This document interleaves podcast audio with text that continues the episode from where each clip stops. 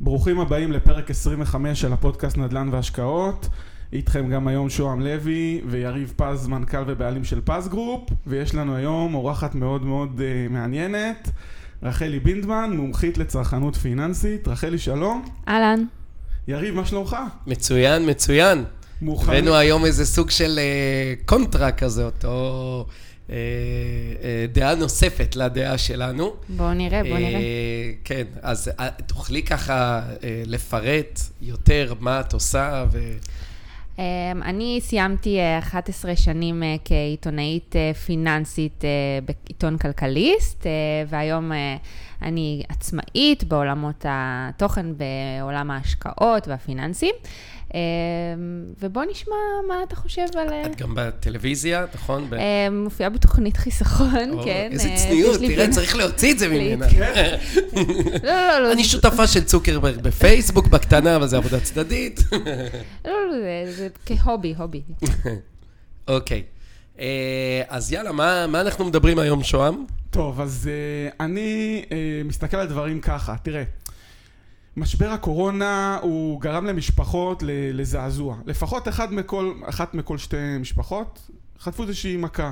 פיטורים, חל"ת, אבטלה, ירידה בשכר. אה, שלא נדבר על עצמאים, יש עצמאים שהעסק שלהם נסגר והם... אה, ו... אם אתם רוצים רק נתונים סביב הדבר הזה, ב-2018, לפי הנתונים של הלשכה המרכזית לסטטיסטיקה, כשעוד הייתה תקופה של שוק ההון וכלכלה פורחת, אה, אחד מכל חמישה משקי בית היה במינוס תמידי בחשבון הבנק שלו. שתיים מתוך חמש משפחות היו במינוס לפחות אחת לחודש. עכשיו, כשכמעט מיליון אנשים אה, נמצאים באבטלה, אני באמת לא רוצה לדמיין אה, את המספרים האלה. אה, זה באמת אה, סיטואציה לא פשוטה. כן.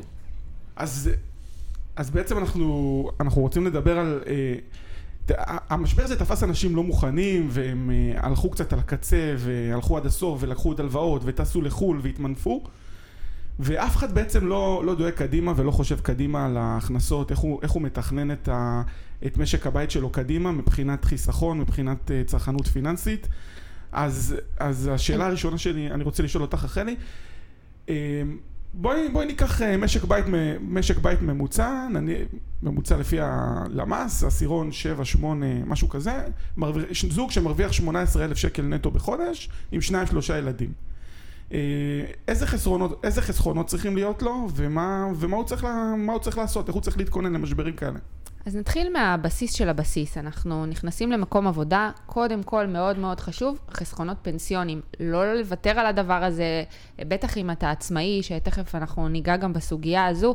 אה, כמובן, לחסוך לפנסיה, אם ניתן וככל הניתן, קרן השתלמות זה המוצר הכי טוב שיש של השקעות בשוק ההון. אני חושבת שאתם לא חולקים עליי סביב הדבר הזה. שש שנים של כסף שפטור ממס רווחי הון, שמוכר אה, אה, לצורכי מס. אה, אחר כך אתה יכול להשתמש בו, אני גם לא ממליצה, אני ממליצה להשאיר ולהשקיע אותו.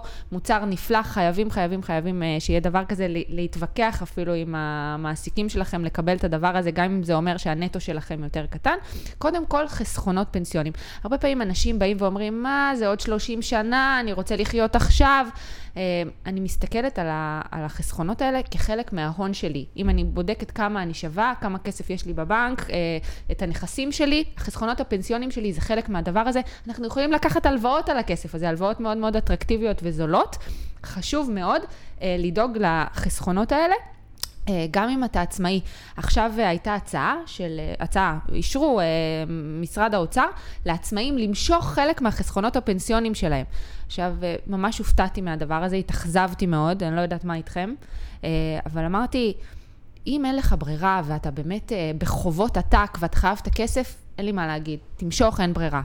אבל אם אתה רוצה לקחת את הכסף רק כי נותנים לך למשוך את זה בלי קנס, בשביל לשים את זה בחשבון בנק שלך, או ללכת ולבזבז את זה, או אני לא יודעת מה, לא לגעת בדבר הזה. זה באמת הרסני, כי כשהם יגיעו, אותם עצמאים, לגיל פרישה, הם יגיעו ממצב שהם מרוויחים, כמו שאמרת, 18,000 שקלים נטו, הכנסות של, לפנסיה של 4,000 שקל, 5,000 שקל, הם לא יוכלו לפרוש לפנסיה לעולם. זה דבר מאוד מאוד חמור. עכשיו, אתה דיברת על אה, אנשים שעכשיו הגיעו לסיטואציה שהם, במ- שהם במשבר. אחד מכל שני משקי בית, אמרת, ירדו להם ההכנסות. כמה כסף יש לאנשים האלה כקופה לשעת, לשעת חירום? אני באופן אישי מאמינה שאתה צריך חצי שנה של משכורת שתשכב לך בבנק.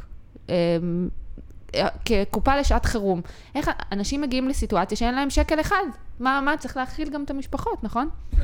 רגע, את יכולה, אני רק רוצה שלא כולם יודעים, אני בעצמי גם לא יודע, מה זה אומר בעצם הפנסיה? את יכולה להסביר לנו מה, מה זה אומר? כמה שמים, עד איזה גיל, מה מקבלים?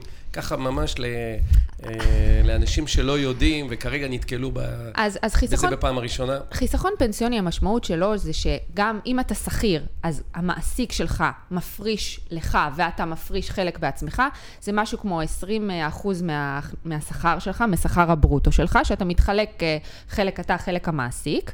עכשיו, ההפרשות שלך, והן מוכרות לצורכי מס, מה זה אומר? זה אומר שהמיסוי שלי, המס הכנסה שלי, יהיה יותר נמוך אם אני שם את הכסף הזה בצד.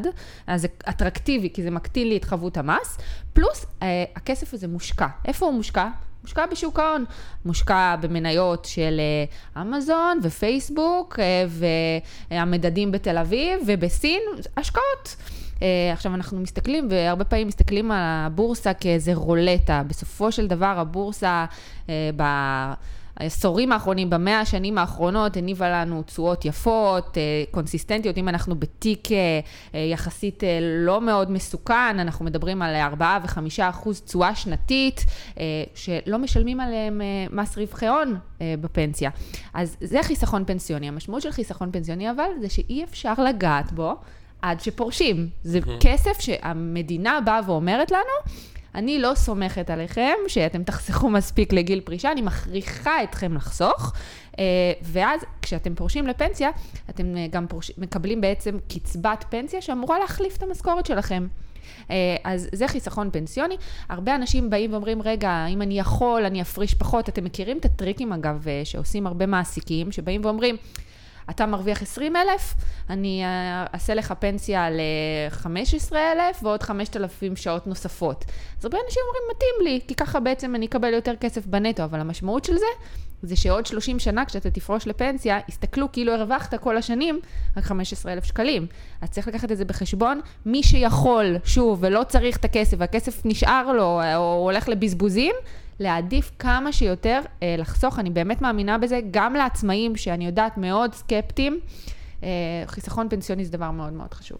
שנייה, אני רגע רוצה להבין את המספרים. זאת אומרת, שמה שאת אומרת, נניח אדם מסוים מרוויח עשרת אלפים שקל בחודש, מתוך עשרת אלפים שקל, אלפיים שקלים הולכים לפנסיה. יש עוד רכיב פיצויי פיטורין, אבל נשים כן. את זה בצד. כן. אוקיי, אז אלפיים הולכים לפנסיה. כמה מתוך זה אני, בתור עובד, מפריש, וכמה המעסיק שלי? אמ, זה, זה משהו כמו, אם אנחנו נחלק את זה, על ערך, 6% אה, המעסיק, 6% העובד, אה, יש עוד רכיב של פיצויים של 8 ושליש. אמ, זה משתנה כי יש אה, כאלה שמפרישים את המינימום, יש כאלה שיכולים להפריש קצת יותר, אלה סדרי הגודל. הבנתי.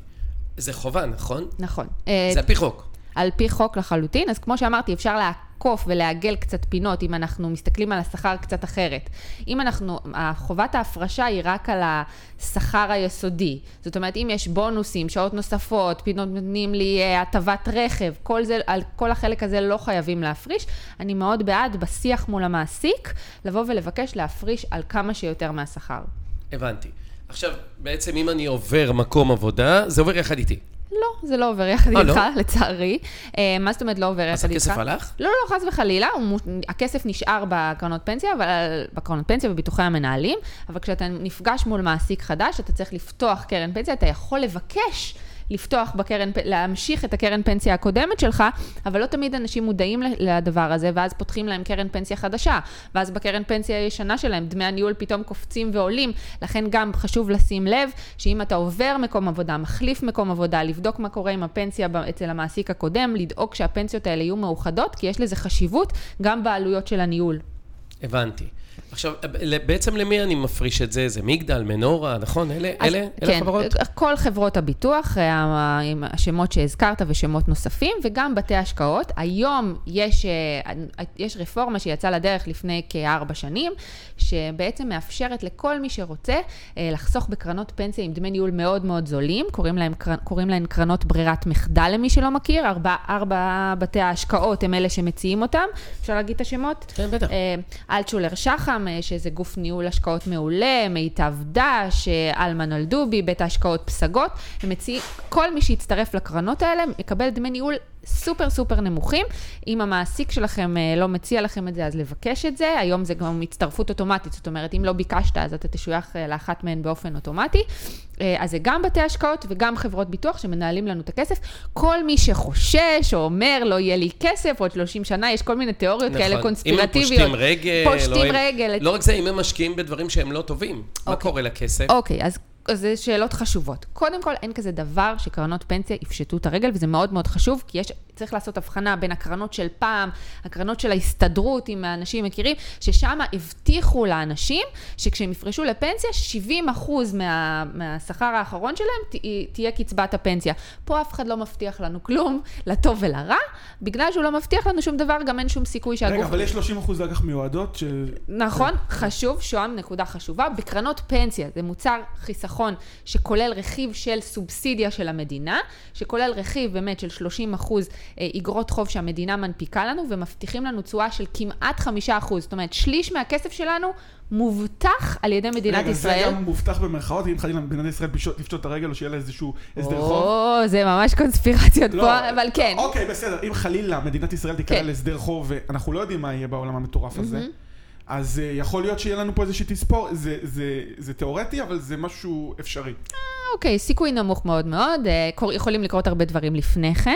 Uh, אה, 70% מהכסף, מיתרת הכספים מושקעת בשוק ההון, שזה אומר אגרות חוב, שזה בעצם אנחנו נותנים הלוואות לחברות גדולות במשק כדי שהם יוכלו לגדול, אם זה חברת חשמל, ואם זה טבע, ואם חברות נוספות, גם חברות שלעיתים פושטות את הרגל, אבל לכן הקרנות האלה פועלות בפיזור מאוד מאוד גבוה.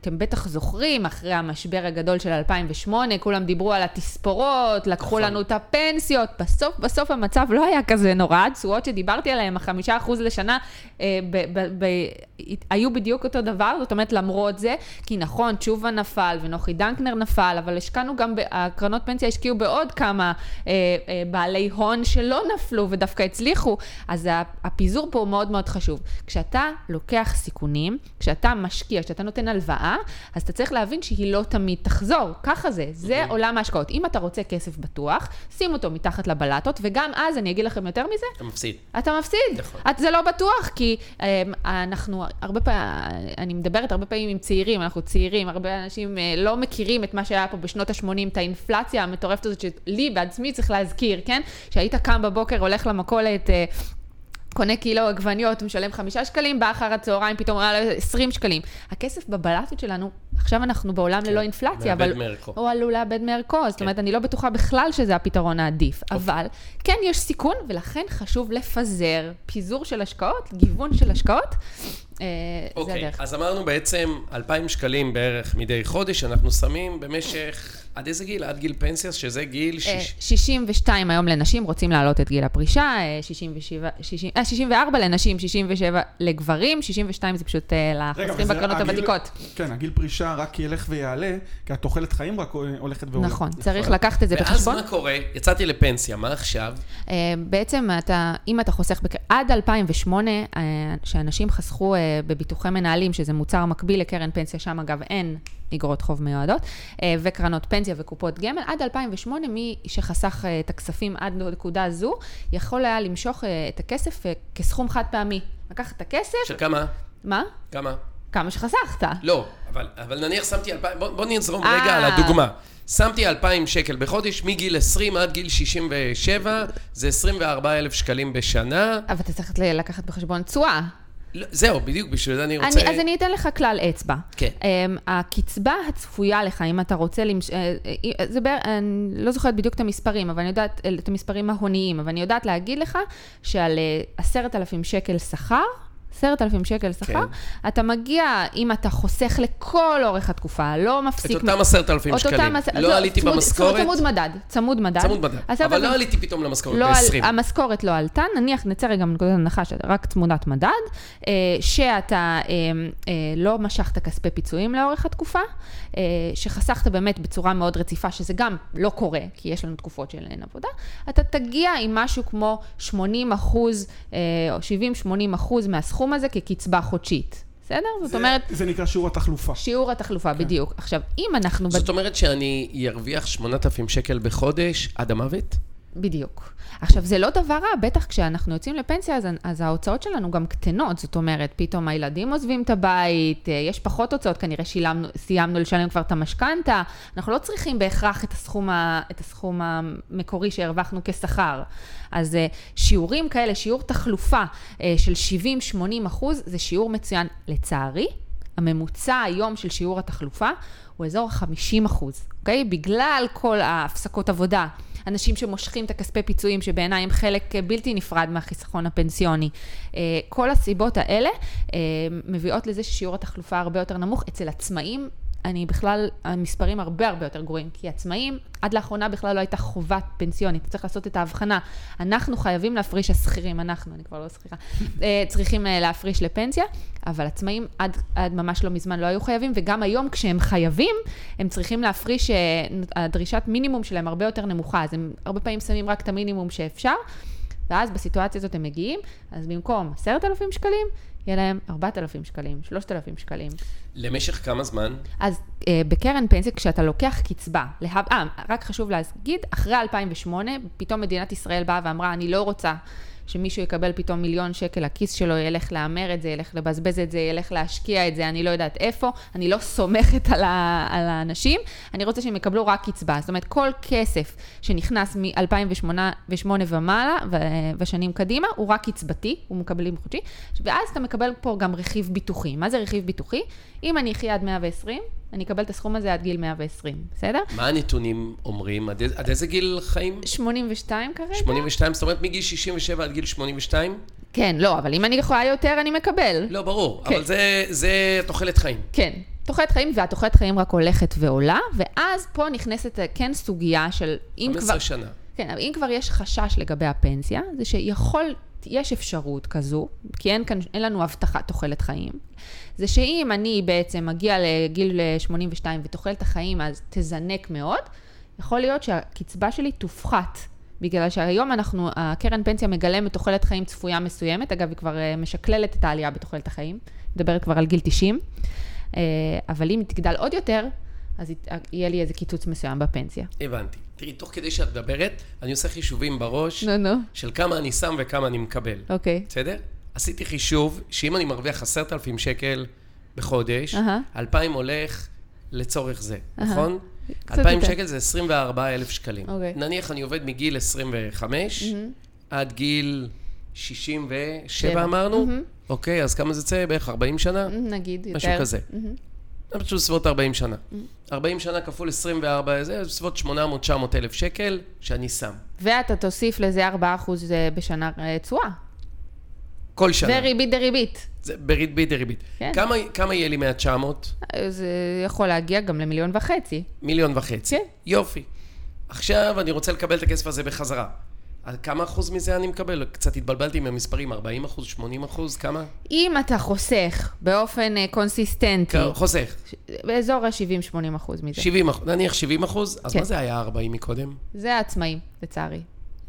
איך תמיד אנחנו נדפקים, זה לא להאמין. רגע, רגע, אז שנייה. רגע, אבל שנייה, תבין את המספרים. ואז אני זה אקבל חיסכון. 8,000 שקל, 7,000 שקל כן. מדי חודש, כן. כפול 15 שנה. כן.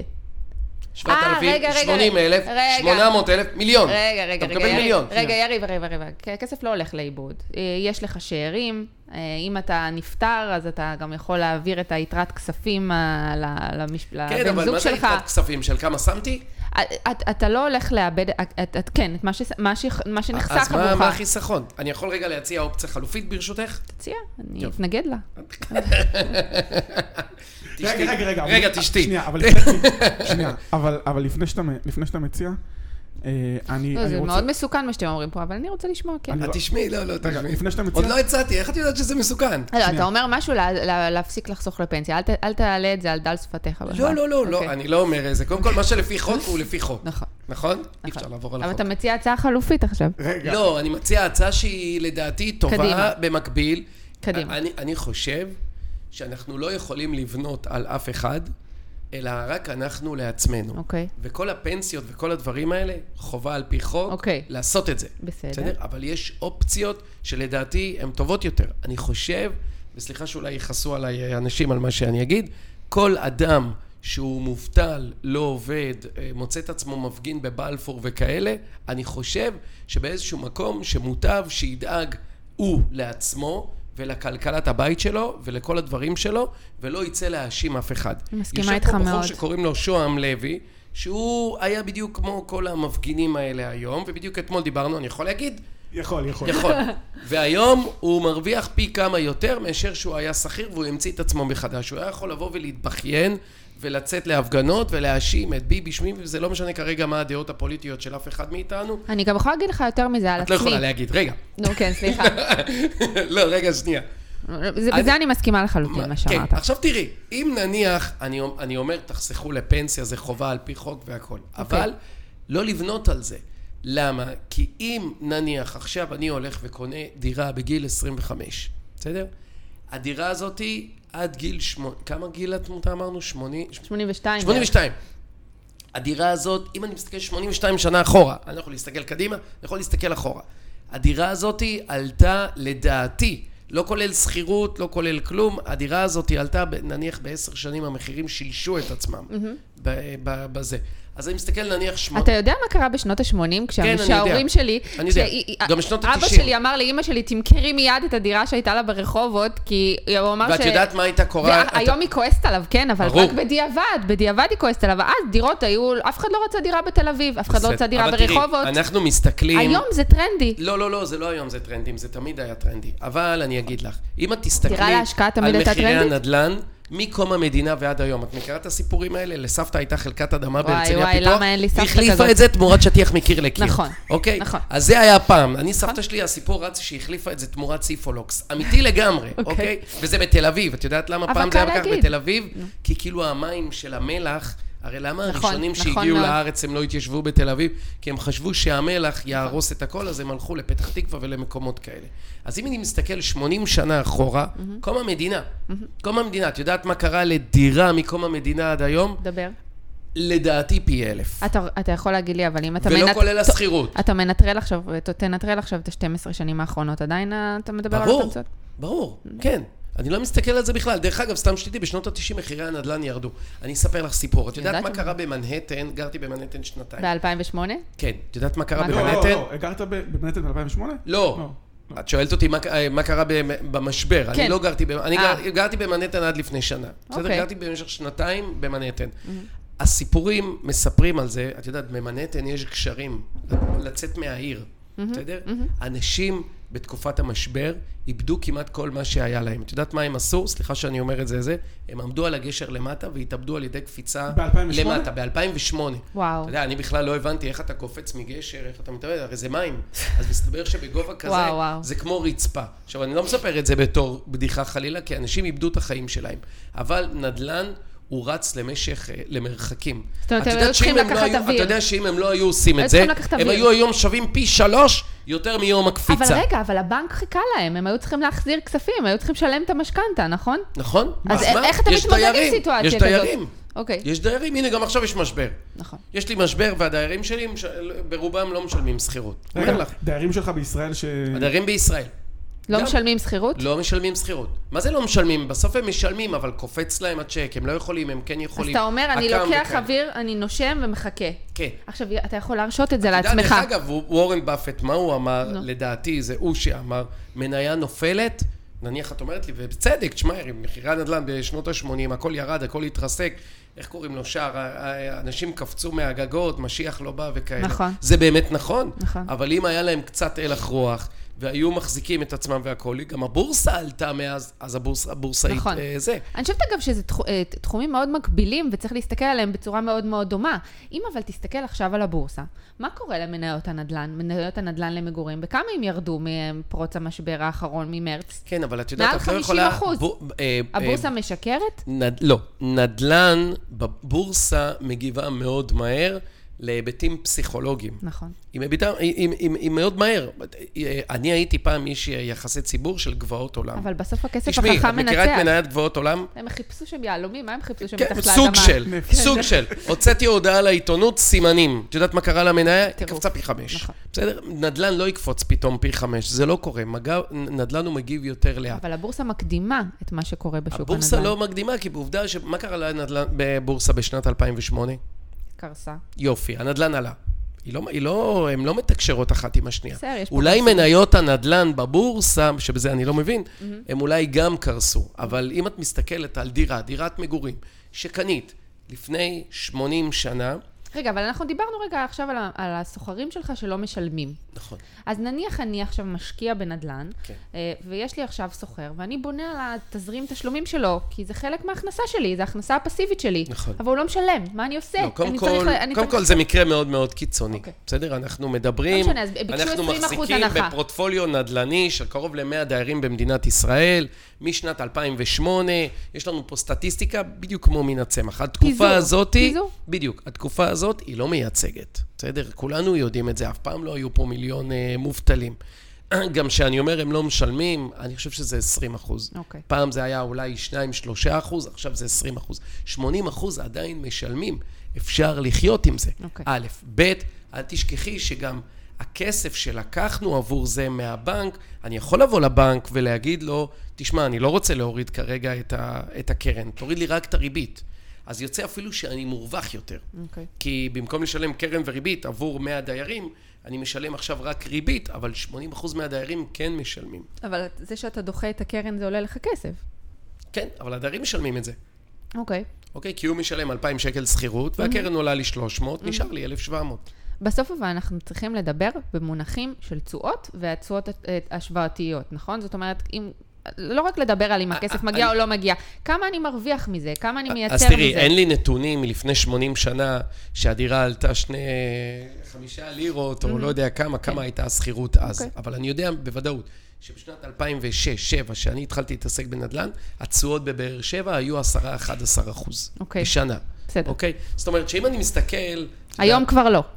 לא, היום כבר לא, לא, היום זה אבל- 3-4 אחוז. אבל אנחנו אבל מדבר- אנחנו מסתכלים על מחיר הרכישה מלפני 80 שנה. כן, אבל אנחנו מדברים עכשיו עם אנשים שנמצאים באיזושהי סיטואציה שאומרים, אני עכשיו במצב קשה, אה, שאני רוצה להיערך אבל הוא לבאות. יכל למנוע את אולי זה. אפילו לנצל קודם הזדמנות. כל, אנחנו מסכימים שהוא היה יכול למנוע את זה. אם הוא לא היה מוכר, עם מה?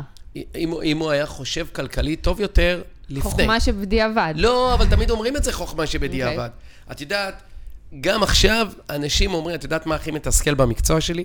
שאני בא לאנשים, נניח בשנת 2008, ואני אומר להם, תקנה בארצות הברית. ואז מה הם אומרים לי? מה פתאום, היה משבר, מה אתה מטומטם? מי קונה אז. בשנת 2008? דווקא. אין סיכוי, אין סיכוי, אין סיכוי. עכשיו, ככה זה בפגישות. את יודעת מה הם יגידו לי ב-2015? די, המשבר כבר היה ב-2008, עכשיו המחירים עולים. אוקיי? לכן תמיד אנשים אוהבים להגיד למה הם יושבים על הגדר. ולכן אני אומר, הם אשמים במצב. לא הממשלה, לא הקורונה. אבל אתה לא... אף פעם לא יודע בדיוק אם אתה נכנס בטיימינג הכי נכון. אני יכולה להקביל את זה למניות הטכנולוגיה, בסדר?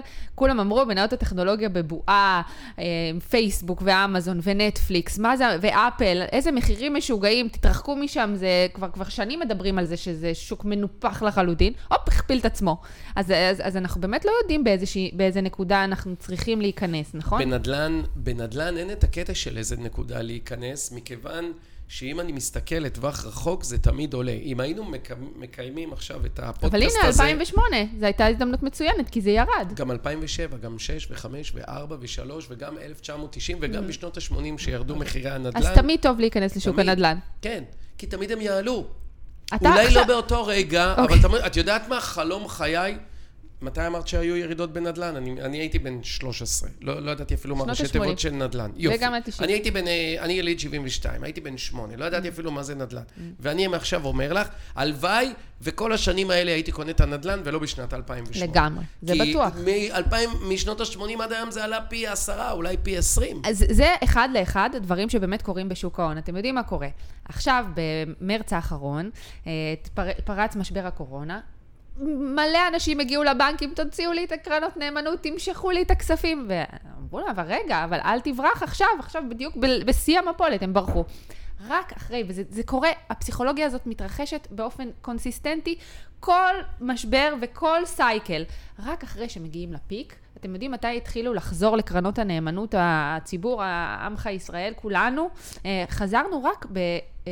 אה, 2019. זאת אומרת, כשכבר היו כבר, הבורסה שוב נשקה לשיאים, רגע לפני המפולת של uh, הקורונה, כולם חזרו. אז uh, אני רואה שזה מאוד מאוד מקביל גם לעולמות הנדל"ן. כן. אני אגיד לך גם עוד קטע עכשיו שאני לומד טוב יותר ממך את, אה, את הנושא של פנסיה, שבעצם הדירה הזאת היא תניב לנצח. זה לא כמו הפנסיה שאת אומרת לי, תראה, אולי אפשר להעביר לילדים. פה אפשר להעביר לילדים, אפשר להעביר לנכדים, אפשר להעביר ו- לנינים, לנצח נצחים בעצם עד שמישהו יום אחד ימכור את זה גם בעוד 300 כן, שנה. אבל, אבל זה משהו שאתה צריך לנהל. אתה צריך לקבל עליו לפעמים החלטות, אתה צריך להחליף שוכרים. מזה אנשים מפחדים. קודם כל נכון. להתעסק עכשיו עם איזה שיפוצניק להביא, נכון? אה, יותר מזה, נראה לי סיפרתי לך את זה באחד הפרקים, היו לי שכנים בבניין הקודם, שהם קנו דירה שנייה נוספת, הם גרים בה, ואת הדירה הראשונה שלהם בראשון לציון הם נעלו והם לא רוצים להשכיר, כי הם אומרים לא ישלמו לי, הרסו לי את הבית, הם לא משכירים את זה כבר חמש שנים. בסדר, אבל אתה יכול להגיד את זה על כל דבר, אתה יכול לבוא ולהגיד, אני לא אחצה את הכביש, כי אולי אני אדרס. אבל אין נשמע אין נורא להם מה הגיוני, להפסיד, אין להם כבר מה אבל אתה להפסיד. חוצה את הכביש. אגב, אין להם מה להפסיד, בזה, גם זה דירה בלי הדירה משכנתה. כרגע עושה אפס. אגב, זה גם דירה בלי משכנתה, אין להם שום דבר מה להפסיד. אני לא מבין את ההיגיון לא של. זה. לא, אבל אני אספר לכם על חבר שלי, שזיהה הזדמנות בעפולה, קנה דירה פנטהאוז בעפולה. הגיעו לו עכשיו, אתם יודעים, בעפולה זה שכר ממוצע אחר ממרכז הארץ, ופתאום הגיעו לו סוחרים, שפתאום אמרו, רגע, בוא תחכה, אני לא יכול לשלם, אני לא יכול לשלם, נשאר עוד חודש ועוד חודש, שהוא היה צריך להוציא אותם. הוא כבר כל כך משתגע מהלהחזיק את הדירה הזאת בעפולה, שיש שם עוד מחיר למשתכן, ואז יש שם הצפה של נדל"ן. הוא אומר, מה עשיתי? רק אני רוצה למכור את זה, גם למכור את זה הוא לא מצליח. אז מה תגיד לאותו בן אדם כזה בסיטואציה כזאת, חכה בסבלנות, הנדל"ן יעלה? קודם כל כן, אבל את יודעת, זה הכל שאלה של מחיר, יכול להיות שהוא. אין כבר. אבן במדינת ישראל שאי אפשר להשכיר אותה ואי אפשר למכור אותה. אין, אין חיה כזאת. הכל עניין של מחיר. בסדר, יכול להיות שהוא מתמחר את. זה מאוד גבוה, לא, לא שני שקלים, אבל יכול להיות שהוא מתמחר את זה מאוד מאוד גבוה, והוא לא בשל מספיק למכור, ולא לרדת במחיר. לרדת אבל- במחיר זה מאוד קשה, גם בפסיכולוגיה של לרדת במחיר קשה. אני לא יודע בכמה הוא קנה, אבל את יודעת, בנדל"ן, קודם כל את צריכה גם לדעת לקנות טוב. זה כמו לקנות מניה בזמן אבל אתה. אומר זה תמיד עולה, הרגע אמרת שזה זה תמיד עולה. אם את קונה את זה נכון. מה זה נכון? אם את קונה, אם את קונה את זה במחיר השוק ומטה, ו- ומתי את מוכרת אבל את מה זה? זה מחיר שוק? זו מחיר השאלה. השוק נקבע על ידי, אה, לא, אין מחירון יצחק לוי שאומר אה, רכב ככה וככה, גג פתוח, לא גג פתוח, נפח מנוע כזה או כזה. מי קובע את מחירי השוק? אנחנו. נכון. נכון, העסקאות ליד. בארצות הברית זה נקרא קומפס, comparable sell. כמה הבתים ליד נמכרו, זה מחירי השוק. אצלנו, טוב, אצלנו זה העבודה, אנחנו לא קונים במחירי השוק, אנחנו קונים פחות. ואנחנו גם לא מחזיקים את הנכס אה, חודש-חודשיים. אנחנו מעדיפים להחזיק את הנכס לפחות שנה, שנתיים, כדי שהמחירים יעלו. את גם לא שמה עוגה בתנור בלי להפעיל אותה, בלי כלום, מוציאה אחרי דקה, ומצפה שזה יהיה מוכן. אז אותו דבר פה. הרווח בא על ידי קנייה טובה ולהחזיק את הנכס. תראי, פה אנחנו מדברים על אנשים שהחזיקו פנסיה במשך 40 שנה. אז אה, הוא, החבר הזה, אני לא יודע כמה זמן הוא מחזיק את הדירה והכל, אבל כנראה אולי הוא לא קנה מספיק טוב, ואולי הוא לא החזיק את זה מספיק זמן, והוא רוצה למכור את זה גם בתקופה שהיא לא טובה. עוד דבר שעולה לי מהדברים שלך, זה שאתם לא קונים דירה אחת במיקום אחד. אתם קונים עושים הרבה... פיזור. עושים פיזור, ואני חושבת שזה גם משהו חשוב למשקיעים הקטנים יותר, שמתלבטים או רוצים לקנות, או לקנות באזורי ביקוש, שאנחנו יודעים שיש לנו, תמיד יהיה לנו את הסוחר שיזדקק אה, לאוניברסיטה או להגיע לעבודה שלו. שבואו נדבר רגע גם על סיטואציה של אה, על שינוי בשוק ה... באיך שאנחנו חיים ואיך שאנחנו נוסעים לעבודה, כי אולי אנחנו כבר לא צריכים לגור במרכז הארץ, אבל להחזיק דירה אחת במקום אחד, זה לא בהכרח ההשקעה הכי נכונה, נכון? מבחינת פיזור. תראי, קודם כל השקעה בנדל"ן היא השקעה שהיא טובה גם אם מדובר בדירה אחת. כן. אם אין לך יותר מדירה אחת, אז אה, אין מה לעשות. אבל אצלנו אנחנו מלמדים את הסטודנטים שלנו גם איך אפשר לעשות דירה ועוד דירה ועוד דירה. נניח, יש לי משקיעה שמה שעשינו, תראי, לפני שש שנים, תראי, הנה זה, אה, יש לה קרן השתלמות. קרן השתלמות זה הריביות הכי טובות שיש. לגמרי. למה? הלוואות. כי כאילו אתה, יש לך כסף שוכב, הם משעבדים לך את הכסף, זה כאילו כסף תמורת כסף. אין סיכון כמעט. כמה, כמה הריביות על זה? אה, פריים מינוס חצי, היום קצת עלה לפריים, שזה פריים כמה מינוס. פריים. כן. בקיצור, קח את הכסף, תחזיר איזה שקל וחצי בסוף השנה בתור אה, ריבית. מה שעשינו זה שהיא לקחה את ה... את ה שעבדה את הקרן השתלמות שלה, קנינו דירה בחיפה ב-200 אלף שקל, זה היה בשנת 2010, היא לקחה הלוואה לשבע שנים. השכירות שילמה את הקרן השתלמות שלה. היום כבר אין, אה, זה ההלוואה, אה, כבר אה, זה, הקרן השתלמות גם עלתה, היא הרוויחה פעמיים. נכון. גם הקרן השתלמות עלתה. הדירה, אגב, בבאר שבע, שקנינו אז בזמנו 200 או 230 אלף שקל, שווה היום בסביבות 750 אלף. וכמובן, היא גם מוזכרת. אפשר לעשות איתך תרגיל עכשיו הפוך? כן. נניח לקחתי, בוא נדבר רגע מה זה מינוף. מינוף זה כשאנחנו לוקחים הלוואה וקונים בעצם נכס. נכון. אה, עכשיו, בוא, בוא ניקח עכשיו דירה שעולה מיליון שקלים. כן. אני מביאה הון עצמי רק של 100 אלף, נניח שנותנים לי 90 אחוז אה, מימון. בסדר? 900 אלף לקחתי מהבנק. כן. אם הדירה עלתה 10 אחוז, הכפלתי את הכסף שלי מ-100 אלף, אה, סליחה, עלתה, אה, כן, הכפלתי את הכסף, היא עלתה 10 אחוז. את ההון העצמי. את ההון העצמי. מ-100 אלף אם אין לפי 200 הוצאות אלף. סגירה במכירה, כן. נשים רגע את כל הדברים האלה בצד. מה קורה אם היא ירדה 10 אחוז? את לא מוכרת. מחקתי, לא מחקתי את מחקת הכסף. כלום, לא מחקת כלום. מחקתי, אני באפס. לא, לא, לא, לא, לא. רגע, לא. רגע, לא, אבל זה רק משמעות המינוף. אתה אומר, רגע, בוא נחכה. תני לי לענות לך. אוקיי. תני לי לענות לך. קודם כל הבטחנו לפני הפודקאסט לא נכון. ללכת מכות, אני רואה שזה מגיע עכשיו. לא, סתם. את מוכרת, כשאת מוכרת, באותו רגע, את צודקת. אם מחקת כסף. אבל מי אמר שאת חייבת למכור? מי אמר ש... יש לי שאלה. את רואה מניה שקנית ב-100 שקל. ירדה עכשיו שקל. את מוכרת? לא. אז למה תמכרי את הדירה? תחזיקי אותה. גם פה זה בעיה, כי אני אנשים לא מוכרים. מכיר דייר שעוזב דירה, שאומר, תראה, כשקניתי את הדירה, הדירה הייתה שווה מיליון מאה, עכשיו היא שווה מיליון, אני לא רוצה לגור בה. אוקיי. נכון? הדירה ממשיכה להניב, מה אכפת לך כמה זה שווה? את יודעת, מכל נכסיי. בארץ, נדירים המקרים שמכרתי. כל הנכסים עלו בערך פי שלוש. זה עזר לי בחיים? לא. את יודעת למה? כי לא ראיתי את הכסף הזה. אז אותו דבר פה, לא מימשתי רווח, גם פה אני לא מממש את אז ההפסד. אתה אומר, אני מסתכל על הנדלן הזה, בדיוק כמו שאת מסתכלת על פנסיה. עניתי טוב? עניתי טוב? כן. מעולה. אתה, אתה, אתה בעצם אומר, אני מסתכל על הנדלן הזה, בדיוק כמו שאת מסתכלת על חיסכון פנסיוני. אני לא מסתכל על זה לשנה, שנתיים, שלוש, אני מסתכל על זה 30 שנה. נכון. אוקיי. כן. למשהו להוריש אצלי, לילדים שלי. משהו להוריש ל... קודם כל הם ישמחו כנראה. אם, אם יקרה לי משהו, לא, לא, לא, אני רוצה להאמין. שלא. חלילה, חלילה. אבל, אבל לא. אבל אני חושב גם אז אין שזה משכנתה. כלי, אני חושב שזה כלי מאוד מאוד טוב, שאנשים ידאגו לעצמם בזמן החיים ולא בגיל השלישי. בדיוק לנקודה הזאת רציתי להגיע. בדיוק. זה גם בזמן החיים. התחלנו מהפנסיה. אני חי מזה. כן, רגע, זהו, בדיוק לנקודה הזאת רציתי להגיע. בפנסיה אני לא יכול לחיות מזה, נכון? אז- שנייה. לא, כרגע. אני יכול כרגע ליהנות מזה? מה- מהפנסיה? לא. אתה לא יכול, אם פיטרו אותך ואתה מושך פיצויים, אתה נהנה מזה, אבל זה זה שקר, כי אז לא יהיה לך את זה בפנסיה.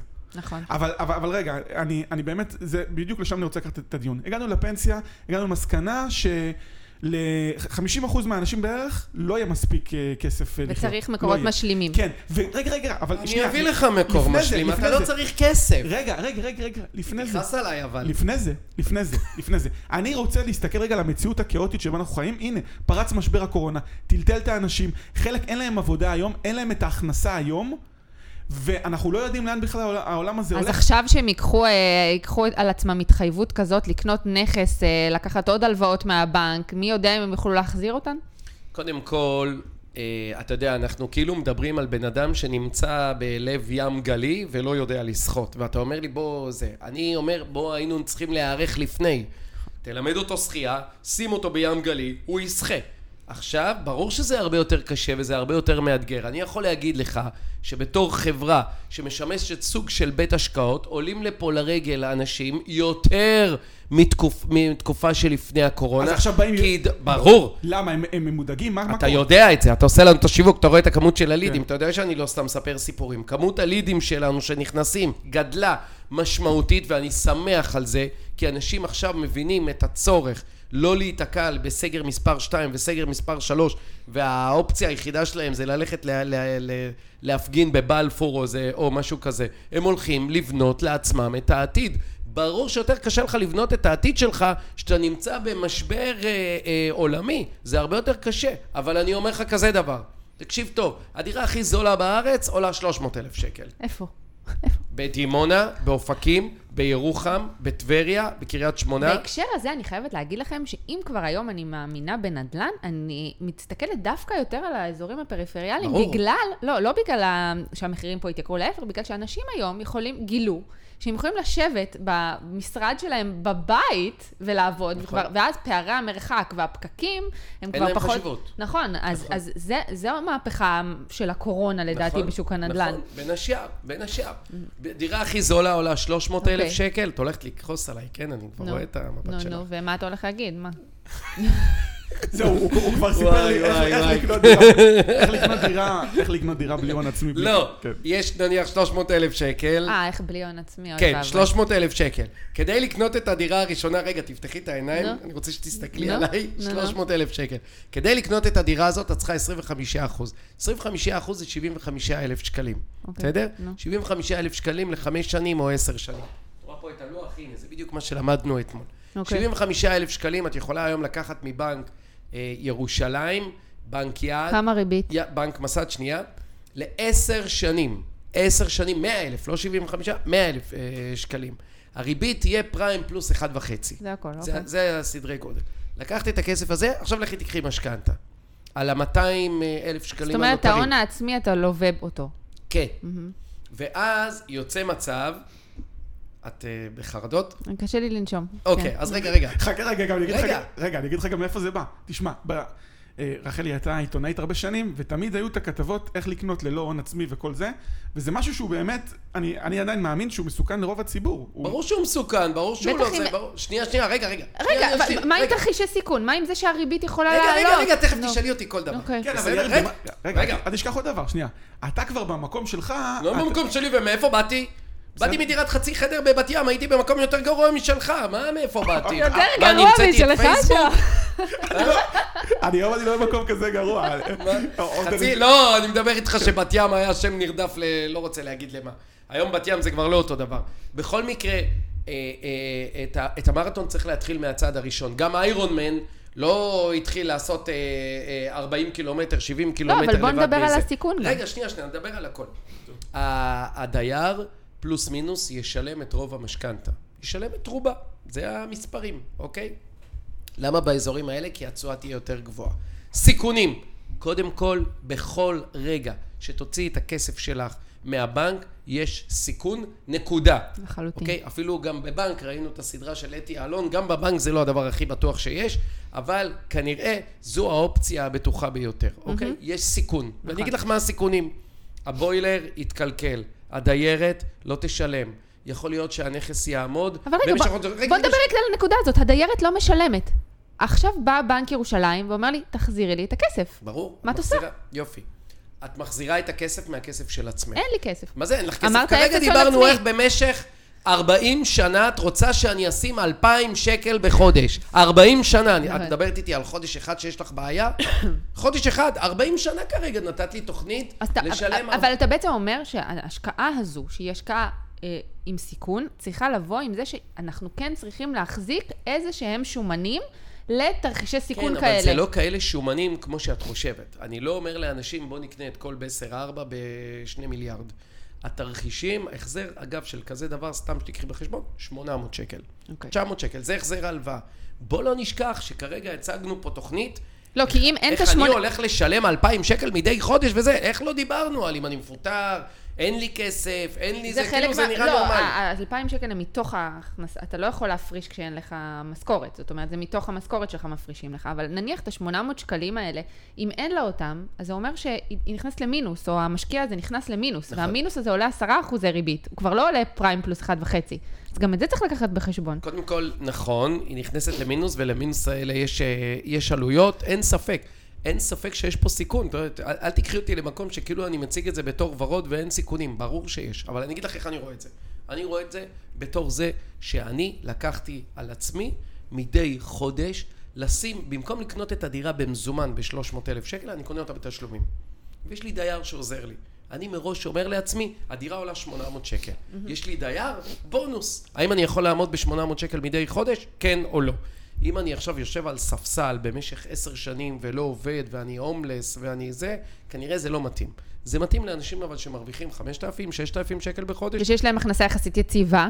ושיש להם הכנסה יחסית יציבה. נכון. כן, של 5-6. תראה, מי שחי על הקצה, אם הוא עכשיו יבוא ויקנה דירה בעוד מינוף, ברגע שהדבר הכי קטן שיקרה, יכול לפרק אותו והוא יפשוט רגל מכל הכיוונים. אם יש מישהו עכשיו, אה, יש לו הלוואה קודם לאוטו. כל אני לא יודע אם 500 שקל אה, זה, אני הייתי מוכר את האוטו בשביל זה. אה, רגע, דקה. שימכור את האוטו. דקה, דקה. אז אני רוצה להגיד לגבי... שתבינו רגע חברים, אני מדבר איתכם על 600 שקל לחודש. זה- זה הדיון, כולנו יודעים? זה הדיון, 600 שקל. בסדר? יש לו אוטו, שימכור את האוטו. שימכור את האוטו. שיעבור לגור אבל, בדירה אבל יותר איך זולה. אתה יודע להגיד כמה הזמן, הסיטואציה הלא ודאית הזו, שהדייר או הדיירת לא יכולים לשלם, נמשכת? זה יכול... מניסי- מניסיון? מתוך שנה חודש. אולי. אוקיי. אולי. לא בטוח גם. עכשיו, האם אין שום דרך תרחיש... אגב, סתם שתדעי, סתם שתדעי, אני לא אגיד את שם החברה, אבל אני עושה גם ביטוח על השכירות. יש חברות שמבטחות שכירות. אוקיי. זאת אומרת שגם זה לא יהיה. אוקיי. אוקיי? לא יהיה מצב שדייר לא ידעתי. ישלם. יש ביטוח. יש חברות ביטוח שעושות יש- את זה. יש שתיים לפחות. מה, יש שתיים לפחות. כן. חברות ביטוח, אני לא ממליץ על אף אחת מהן, כי אני לא יודע, אני עובד איתם, מוכיחים את עצמם, אבל אני לא יודע, זה שייך לאנשים פרטיים, זה לא שייך לאיזה אה. מגדל מנורה או משהו כזה. מי שמעניין אצ- אותו, שיבדוק בגוגל. ש- שיבדקו והכל, אפשר להסתכל גם ביד שתיים, גם ליד שתיים יש שיתוף פעולה עם איזה חברת ביטוח שכזאת, אפשר לעשות את זה. חברת ביטוח עם רישיון? אני לא יודע, זה- לא זה-. זה לא בדיוק ביטוח, אני רק יודע. אמרתי לך, שהיה לי. חמישה אחוז שלא שילמו, הם הביאו לי יופי את הכסף, אוקיי. אוקיי? זאת אומרת שגם על השכירות לא תהיה בעיה, אבל הדירה יכולה לעמוד ריקה במשך חודש, ובוילר יכול להתקלקל, כן. עכשיו, אם... אבל אם- דרך אגב, גם הבוילר בבית שלך יכול להתקלקל, בלי שום קשר לזה, מה תעשי? לא תתקני. נכון, אבל אני לא לקחתי הלוואה בהכרח כדי ל- ל- ל- לקנות, להחזיק את הבית שלי שהוא לא שלי. פה אני גרה, אני משתמשת, אני הצרכנית של השירותים. אני, אגב, בבית בבעלות, אני אומרת, אני הסוחרת של עצמי. אני הסוחרת הכי טובה שיש. זה- זה בדיוק מה שתמיד... אני לעולם לא אנטוש את הבית זה שלי. הכי גרוע למה? שיכול להיות. זה בדיוק מה שאמרתי. זה הכי גרוע שיכול. להיות. שנינו חושבים אותו דבר. את אבל- יודעת אבל- מה שאת עושה? זה סוג של פשע כלכלי. סליחה שאני אומר את זה ככה. את יודעת למה? למה? אני אגיד לך. אבל אה, אני בחיים לא אנטוש את הבית שלי. אני אגור שכן. בו, אני אשלם שכירות לא, תמיד. לא, לא, לא. את תראי- המשכנתה. תראי מה את- מה את. אומרת לי. תראי, תראי, בואי נשים רגע את ההבדל בין מה שאני חושב למה שאת חושבת. אני אומר, בוא ניקח בית, ניתן למישהו אחר לשלם את כולו. ואת אומרת לי, תראה, יהיה חודש פה וחודש שם, שהוא לא ישלם. נכון. מה תעשה עם זה? נכון, את בוחרת במצב הרבה יותר גרוע. אוקיי, את לא משלמת חודש פה, חודש שם. את משלמת כל חודש במשך 30 שנה. כל חודש. נכון. לא פעם ב. איך יש לך בעיה עם לשלם פעם בחודש, אולי פעם באיזה שנה וחצי, ופה את משלמת לעצמך.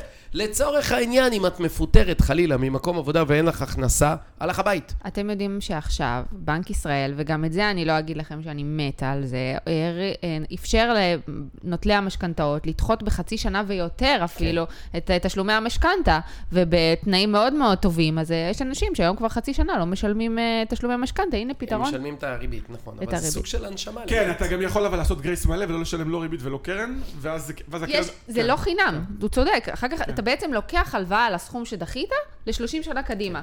בסדר, זה כמה? זה 15-16 כן, אלף שקל. וזה גם לרוב הלוואה מאוד זולה. הלוואה מאוד זולה, שהמשמעות שלה זה שאחרי זה תתחיל לחזור ותשלם עוד 80 שקלים בחודש, 70 שקלים בחודש על המשכנתה העתידית. אבל אני אומרת, זה גם פתרון, זה בדיוק אותו דבר. אתה נכון. אומר...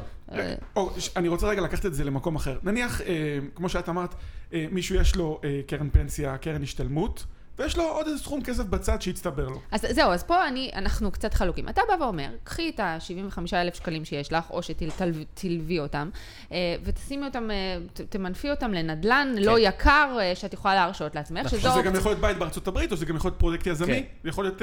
כן, לא עדיף בארץ, פחות סיכון, פחות זה, היא תקבל בטוחה. משכנתה על הבית. אוקיי, זה נכון ששאר יותר קשה בארצות הברית לקבל. אבל אני אומרת, יש גם עוד, יש מוצרים פיננסיים שאתם גם יכולים לקחת אותם בחשבון.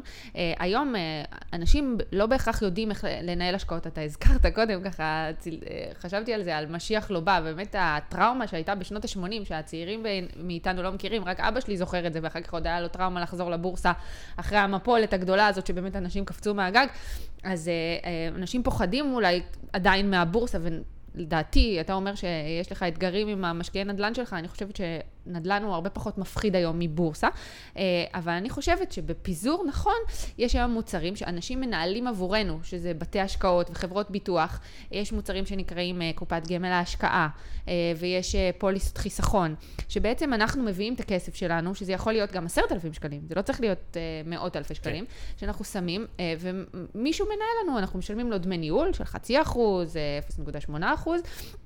והוא משקיע לנו את הכסף, והכסף נזיל לנו מתי שאנחנו רוצים, אנחנו יכולים למכור מתי שאנחנו רוצים.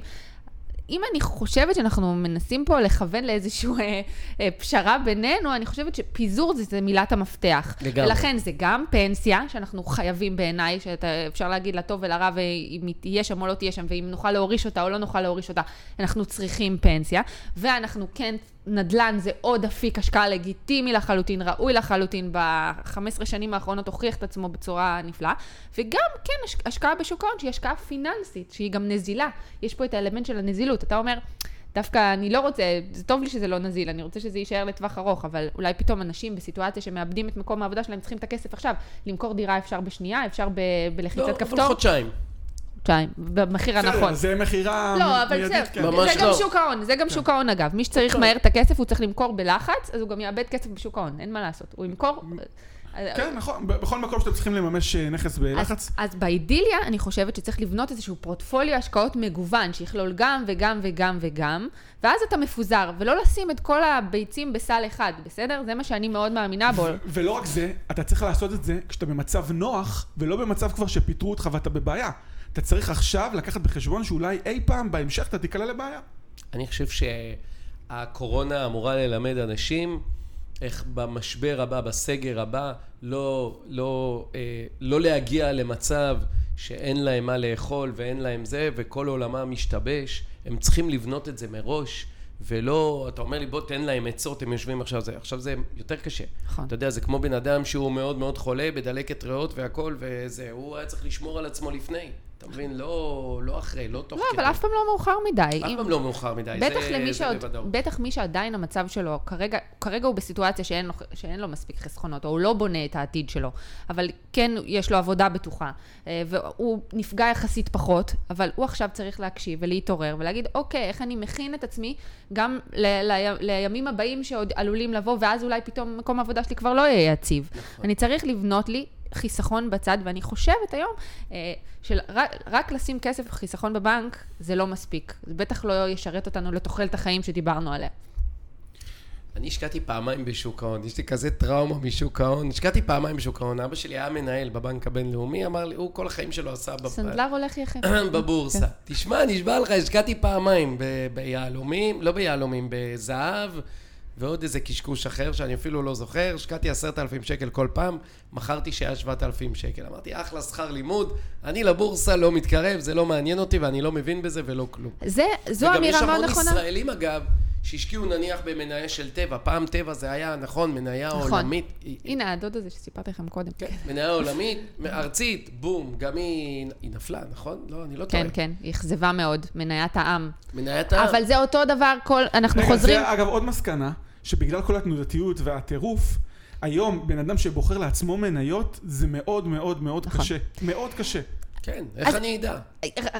רק שתדעו, הבורסה פרסמה עכשיו אה, נתונים על פתיחת חשבונות מסחר עצמאיים, ודווקא הצעירים שיושבים בבית משועממים, אז uh, מתחילים לשחק עם הכסף שלהם, עם המעט כסף שיש להם. והיום אתה יכול לפתוח חשבון ולשחק ולקנות uh, מניה, uh, ולקנות מניה ולמכור מניה ולשחק וללמוד את השוק הזה. אז במסחר לטווח קצר הסיכוי להרוויח כמעט אפס. Um, אז נכון, אבל אני חושבת שמי שאוהב את זה ומתעניין בזה ויודע לנתח את זה ויודע לקרוא ניתוחים ויודע באמת, uh, וזה לא הכסף האחרון שלו, אם הוא רוצה ללמוד, ככה לעשות פה איזשהו שכר לימוד, אין בעיה. אבל בדיוק בשביל זה אה, קיימים בעצם מנהלי השקעות שהם מומחים בזה, ושהם יודעים לנהל את הכסף עבורנו, והם יודעים לא לקנות רק זהב או רק טבע, והם לא יפלו במקומות האלה, אלא הם יעשו באמת את הניתוחים שאנחנו לא בהכרח יודעים לעשות. אם אתה מרגיש מספיק ביטחון, לך על זה, כמו שאתה הולך ותקנה את הדירה שבדימונה, בסדר? אבל אם אתה לא מרגיש בטוח, אז יש אנשי מקצוע. אני חושבת שבכל מקום יש, אה, אה, צריך לכבד ולהעריך את אנשי המקצוע שיודעים ומבינים, אם זה בנדל"ן ואם זה בשוק ההון. זאת אומרת, אז, אז אני יכול עכשיו לקנות את הדירה לבד, או שאני יכול לפ, לפ, לקחת מישהו שיעזור לי ויבחר לי את הנכס הכי טוב במחיר הכי נכון, נכון? ויבדוק ויעשה את הבדיקה עבורי. אותו דבר גם בעולם ההשקעות. אה, אני, אני רוצה להגיד לך, אני חושב שהחיסרון של, ה, של ההשקעות המוסדיות זה שאין לך אה, איזשהו מנגנונים של חלוקת תשואה. גם נגיד אם, אם השקעתי בפוליסת חיסכון, עדיין לא המציאו איזשהו מוצר שיכול נגיד לשלם לי, אה, לא יודע מה, לקבוע שאם ברבעון הקודם אה, הייתה תשואה נגיד של שלושה אחוז, אז שהוא ייתן לי מתוך זה אחוז. סוג של תזרים. כן, אז בגלל זה, הנה יריב, זה מופנה אליך, הרבה, בשנים האחרונות הרבה מאוד אנשים הלכו למה שנקרא השקעות אלטרנטיביות. שהשקעות אלטרנטיביות זה גם לקנות בית אה, להשקעה וגם לפעמים פרויקטים שאתה נגיד אחד מתוך 35 משקיעים ואתה, יש לך אחד מתוך 35 ואתה מקבל איזשהו חלק מה... אה, אתה קנית בניין, משכירים אותו, אתה מקבל איזשהו חלק מסוים ומשלמים לך, את זה כל רבעון. זה, זה מרגיש לאנשים גם יותר בטוח חלק מה, שמקבלים חלק מהכסף במהלך התקופה. אז לא, האם יש בשוק ההון אה, מוצרים כאלה? יש. אז קוראים, לה, קוראים להם מניות uh, דיבידנד. יש uh, uh, מדדים גם שאתה יכול לקנות. מדד זה שאתה קונה איזשהו סל של מניות, שזה מניות שיש uh, להן מדיניות קבועה של חלוקת דיבידנדים. הן מחלקות חלק מהרווחים שלהן על בסיס תקופתי. הן מחליטות ש-50% מהרווח הן מחלקות, זה אגב חברות נדל"ן מאוד, הן חברות שהרבה פעמים מחלקות דיבידנדים. יש, יש אגב קרנות ריט שעושות את זה, שהן בעצם מחלקות את השכירות שהן מקבלות מה, מהסוחרים, ואז אתה מקבל... 90% מה... זה נכון. נכון, ואז אתה מקבל גם בעצם את העליית ערך ככל שישנה, אבל גם, והכסף מושקע ועולה או לטווח ארוך עולה או יורד, בואו נקווה שעולה, ובמקביל מקבל תזרים ש, שנכנס לך על בסיס קבוע, ואז אתה נהנה באמת מהכסף הזה שנכנס, כמו שאתה אומר, שמאפשר לך איזושהי נזילות מסוימת. אז יש לזה פתרונות גם בשוק ההון. מה החסרונות של ריט? אמ, חסרונות. אתה חשוף לסיכונים של נדל"ן, אני חושבת. אה, לריט יש המון יתרונות בפיזור שלה, במבנה מיסוי שלה, בחלוקת דיבידנדים שלה, אבל זה, זה ממונף, זה השקעה ממונפת מאוד. כן. אין אה, הרבה אבל ריט בישראל, יש ריט אחד, ריט שתיים, מגוריט. אה, נכון. אפשר לספור על יד אחת את ה... בארצות הברית בארצות הברית אלפים. שוק מאוד מאוד מפותח, כן. אני חושבת שפה יש עניינים רגולטוריים והסדרתיים, וכן צריך וראוי לפתח את הדבר הזה, כי מה הוא מאפשר? דיברנו על אנשים שאין להם הרבה כסף אה, פנוי ונזיל, ופה הוא מאפשר בכל סכום להיחשף לשוק הנדל"ן. נכון. אה, ו... לא רק זה, גם מישהו עושה את זה עבורו. אה, ואם אתה מדבר, נכון, יש פה דמי ניהול, והרבה פעמים אנשים לא שמים לב שהם, אה, יש פה אנשים שמנהלים את זה, והם לוקחים עלויות לא מבוטלות, שבעצם נגרעות מהתשואה שלנו, אה, אם היינו הולכים ומנהלים ומשקיעים את זה לבד, אבל מה לעשות שאנחנו לא תמיד יודעים ולא תמיד יכולים, ואין לנו את היתרון לגודל הזה שאנחנו יכולים לקנות את ההשקעות האלה, והנה, קרן ריט היא פתרון שמאפשר חשיפה לנדל"ן בסכומים קטנים ובפיזור גבוה, אה, שהיא אלטרנטיבה להשקעה בנכס ספציפי אה, באופן עצמאי, אבל כמו שאמרת, ואמרת בצדק, הבורסה התגובות שלה הן הרבה פעמים פסיכולוגיות, הן הולכות לקיצוניות, אז יכול להיות שבחודש אחד פתאום קרנות הריט, וזה קרה, ייפלו ב-50 אחוז, בזמן שהנדלן שלך, אתה לא תלך ותבדוק ותרפרש עכשיו ביד שתיים מה, מה מצבו, נכון? אז יש פה גם כל אחד והפסיכולוגיה שלו, יש אנשים שלא מסוגלים, הם לא מסוגלים לראות שהיה להם 100 אלף שקל ועכשיו 50 אלף שקל, גם אם אתה תגיד להם, אתה תגיד להם, זה, עוד חודש זה יעבור. זה זמני, זה לא יעזור. כן. ומשהו בנדלן הוא... שוק הנדלן מנטרל את זה. כן, משהו מרגיע כזה, זה... ברגע שאתה, יותר מזה, אתה נכנס לחשבון בנק, לבדוק את העובר ושב, ואתה רואה שזה נפל ב-50 אחוז. זה קשה. אתה נטרף. זה קשה, כן. קשה מאוד. בארצות הברית, חברים שלי, אה, יש לי חברים שיש שם איזה אה, אה, אפליקציה כזאת, שכחתי איך קוראים לה, זולו? זולו. זילו. זילו. הם, שם הנדל"ן באמת עלה יפה, והם החברים שעשו רילוקיישן, והם כל הזמן מרפרשים אותה, זה סוג של שוק ההוני. כן. הבית שלי כבר עלה חמישה אחוז, הבית עלה עשרה אחוז, כן, וגם אחר כך מוטרדים, אני רואה שיש ירידה. זאת אומרת, זה נהיה כמו איזה בורסה כזאת, הזילו הזה. פה אין את זה, אגב. אין שוק מספיק משוכלל נכון. שיודע להגיד לי כמה הבית שלי שווה בכל רגע נתון. נכון. אז זה גם כיף, אבל גם קצת מלחיץ במצבים הפוכים. אבל אני חושבת שמה שסיכמנו מכל השיחה הזאת זה שאנחנו לא רוצים להסתכל בטווח הקצר על מה קורה עם הנכסים שלנו. השקעות, אנחנו מדברים על פנסיה, אנחנו מדברים על חיסכון ארוך טווח, על החשיבות של חיסכון ארוך טווח, זה שגר ושכח. אתה לא עושה השקעה טובה שאתה מאמין בה ובדקת אותה, תן לה לרוץ. נכון? כן. רגע, רגע. ו- ועולה לי השאלה מצד שני, וגם אני רוצה לשאול אותך לגבי הנדל"ן, ואותך לגבי שוק ההון, ואיך אני יודע באמת, בסדר, מסתכלים לטווח ארוך, ואיך אני יודע בעצם שההשקעה לא טובה? מה, אני משווה אותה ל... אה, את הקרן השתלמות, פנסיה וזה, לקרנות אחרות? אה, רגע, ו- ועוד דבר, לכמה זמן אני משווה? כי היה כל העניין הרגולטורי הזה, שתשבו לשלושה חודשים, תשבו לשנה, תשבו לחמש שנים. מה... זו שאלה מאוד חשובה, כי בסוף אנחנו פוגשים את התשואות האלה, את הביצועים של המוצרים הפיננסיים, על ידי מתווכים. שהמתווכים האלה יכולים להיות אנשי מקצוע מעולים, אבל בסופו של דבר רובם מייצגים אה, גופים אינטרסנטיים שרוצים שאנחנו נבחר אה, מוצר כזה ולא מוצר אחר. אז אנחנו צריכים להיות מאוד ספקניים ומאוד מאוד ביקורתיים. ואם אני רוצה לדעת איזה גוף לבחור, אני צריך לבחור את הגוף שבאמת עושה את הביצועים הכי טובים. וההסתכלות שלי צריכה להיות הסתכלות ארוכת טווח, ולא טווח של דווקא השנה האחרונה או השנתיים וחצי האחרונות. ככל שאני אסתכל טווח ארוך יותר, אני אראה אם הגוף אה, אה, באמת לאורך זמן מפגין ביצועים טובים. אז אני הייתי מבקשת, למשל בקרנות השתלמות, אני רוצה לראות עשר שנים אחורה את הביצועים של הגוף אה, שמוצע לי להשקיע בו, בהשוואה לגופים אחרים. אבל לא, לא הייתי מסתפקת רק בזה, הייתי אומרת, תראה לי גם עשר שנים, אבל תראה לי גם מה קרה לו בשלוש שנים האחרונות. כי יכול להיות שגוף היה מעולה ועשה תשואות מדהימות בתחילת הדרך, ואז נחלש. אז אני רוצה, אני רוצה לדעת גם מה הוא עשה לטווח ארוך, וגם מה קורה לו בהמשך הדרך. אז מאוד מאוד חשוב, אני חושבת שהיום יש יותר חשיבות לראות שמ, אה, לאיכות של מנהלי ההשקעות. מי שיהיה לא מאמין בזה, וזה גם לגיטימי, יכול לבוא ולהגיד, אני קונה מדד, אני קונה את השוק, אני קונה את הנסדק, אני קונה את ה-S&P 500, כי אני לא חושב שאפשר להכות את זה לאורך זמן, וזו גם גישה, בסדר? אבל uh, בעולם קרנות ההשתלמות, uh, בטח בישראל, אנחנו רואים פערים מאוד גדולים בביצועים של מנהלי השקעות. קרנות השתלמות וגם קרנות פנסיה אני יכול להשוות. ויש לנו את אה, גמלנט שאפשר לראות שם, לא? אפשר, אני אגיד לך שעכשיו אנשים ירוצו וייכנסו לגמלנט, זה כנראה לא יקרה, אבל אני כן אומרת, מול האנשים שאנחנו נמצאים איתם בקשר, בואו תראה לי את הביצועים, אני רוצה לראות טבלה. מישהו יכול, אה, סוכני ביטוח, משווקים, יראו את זה בקלות, אני רוצה לראות מה זה עשה בעשר שנים האחרונות. יריב אה, בנדל"ן, איך אני יודע שהבית שקניתי, הוא מספק לי את התשואה שבאמת מפצה אותי על הסיכון, ואיך אני משווה את זה גם לבתים אחרים, אם זה בית, אם זה, אם זה פרויקט ב- בנדל"ן, אני לא רוצה להגיד שאין סיכון, אבל הסיכון הוא מאוד מינורי. למה? כי נדל"ן זה צורך בסיסי. אנחנו מפה, כל אחד הולך לבית שלו. זאת אומרת שכל אחד יש לו דירה, בית, קורת גג, בין אם היא שלו לבין אם הוא חי בה בשכירות. זאת אומרת שבסופו של דבר, כשאתה קונה נכס, אתה עושה ניתוח שוק, לא רק של מחירי הנדל"ן באזור, גם של השכירות באזור. עכשיו, אתה יודע, זה כזה פשוט. נניח אתה קונה דירה ברחוב 123 ויצמן בהרצליה. פשוט מאוד, פתח את יד שתיים, דירת שלושה חדרים, תעשה דירה להשכרה, 1, 2, 3 ברחוב ויצמן, תראה את כל הדירות ב- ב- ברחוב שמושכרות ובכמה, ולפי זה תעשה תוכנית עסקית. אצלי מה שאני עושה, אני לוקח את המחיר הכי זול ומוריד ממנו 100 שקל. אני מפתיע את עצמי לטובה. רק מה- מהשקל, או, כן. או, או ביחס ל... תמיד אפשר להתמקח, לא? נניח, אני רואה ב- ב- בהכי זול, ככה אגב אני מתמחר גם את הדירות שלי. נניח ברחוב רוטשילד בפתח תקווה יש לי דירה, בסדר? אני מסתכל מה מחירי הנדל"ן ב- ב- באזור של השכירות, 3,000, 3,100, 3,200, 3,000, 3,000, 3,000, 3,400. הכי זול 2,900. אני אומר, הנה, אני אקח את ה-2,900, אני אהיה 100 שקל פחות. למה? אני רוצה להיות הראשון ברחוב שמושכר. שהם ימשיכו לחפש את המקסימום.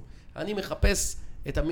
את המינימום זמן שזה יהיה פנוי. שזה עוד שטות שאנשים אה, עושים, שהם חשבתי, מתעקשים... זה שטות לא, שאתה לא, עושה. לא, להפך. שטות שאתה לא, עושה. לא, לא לא אתה, לא אתה, הפעם לא. אתה. אבל יש... הפעם לא אתה. אני, אני, מצ... אני, אני כסוחרת דירה, הרבה פעמים מוצאת את עצמי שאנשים לא מוכנים להוריד את.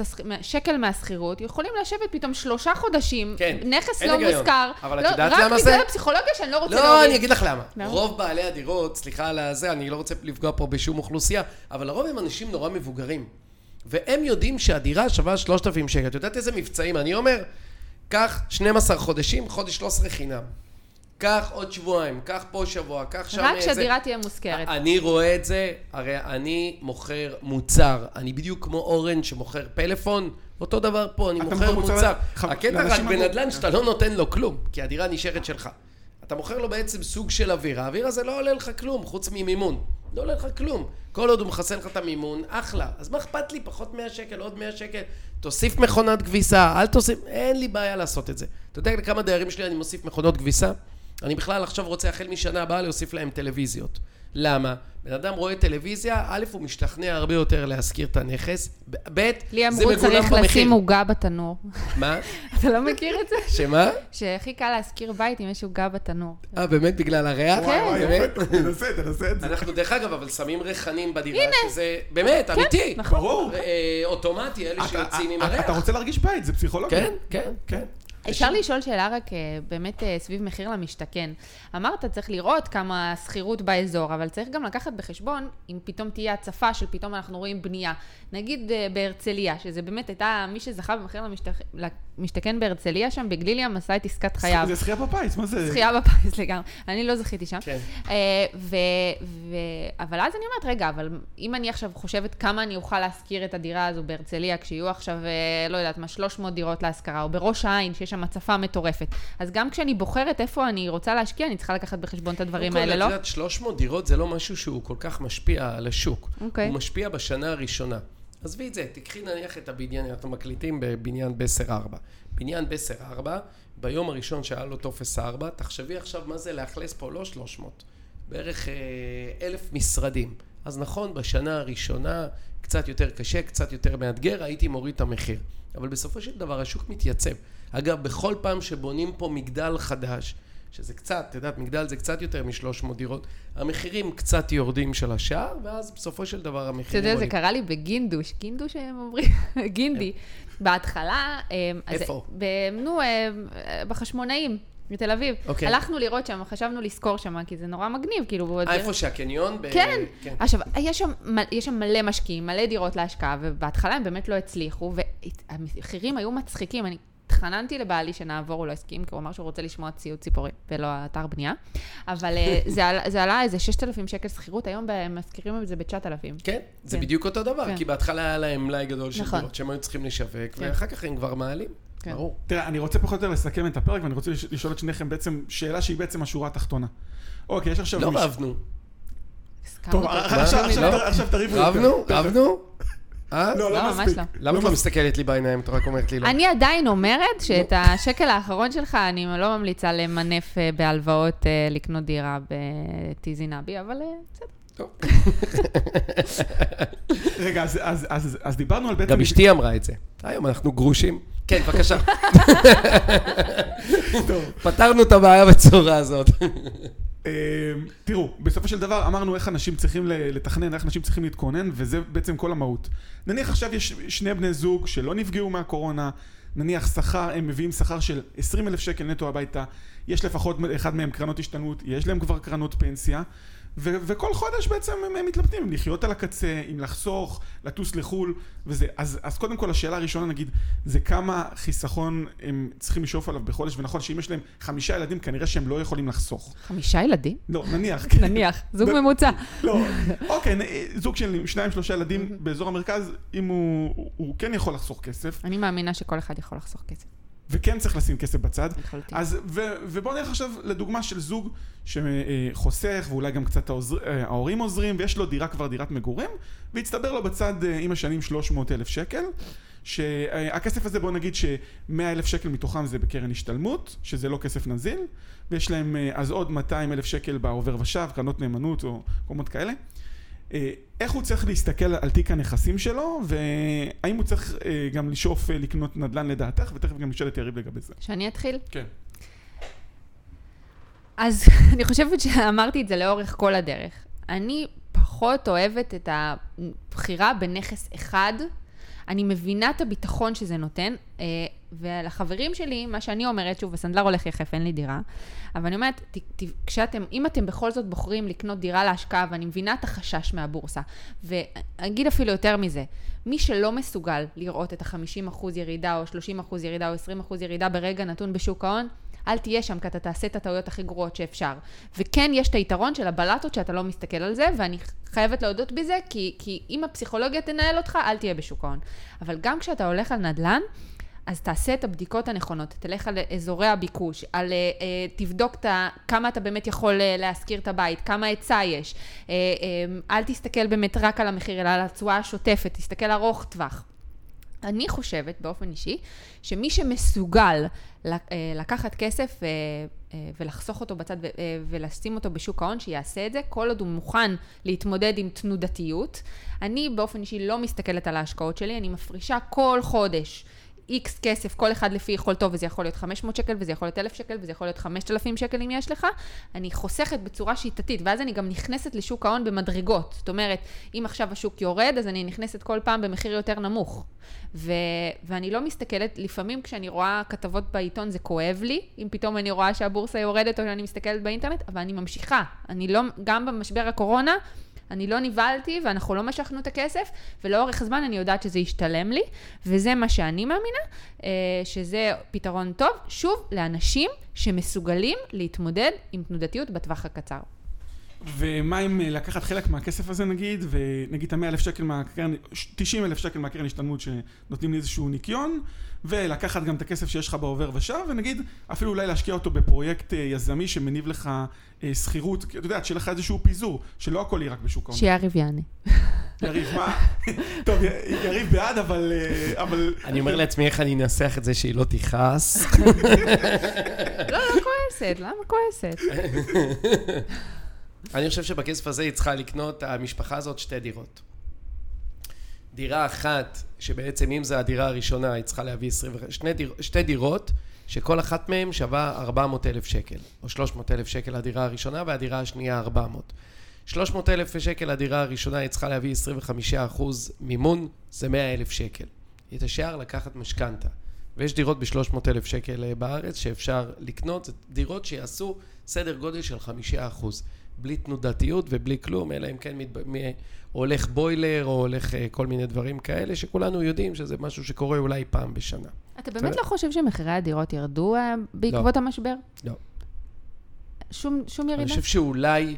אני חושב שאולי הם ירדו, תראי, קודם כל אני... כאילו אולי לחכות קצת, נגיד חודש-חודשיים, אולי תקנה במחיר יותר הזדמנותי. אני מכיר אנשים שמחכים משנת 2008. אני חושב okay. אוקיי. שגם אם המחירים עכשיו ירדו, שווה לקנות.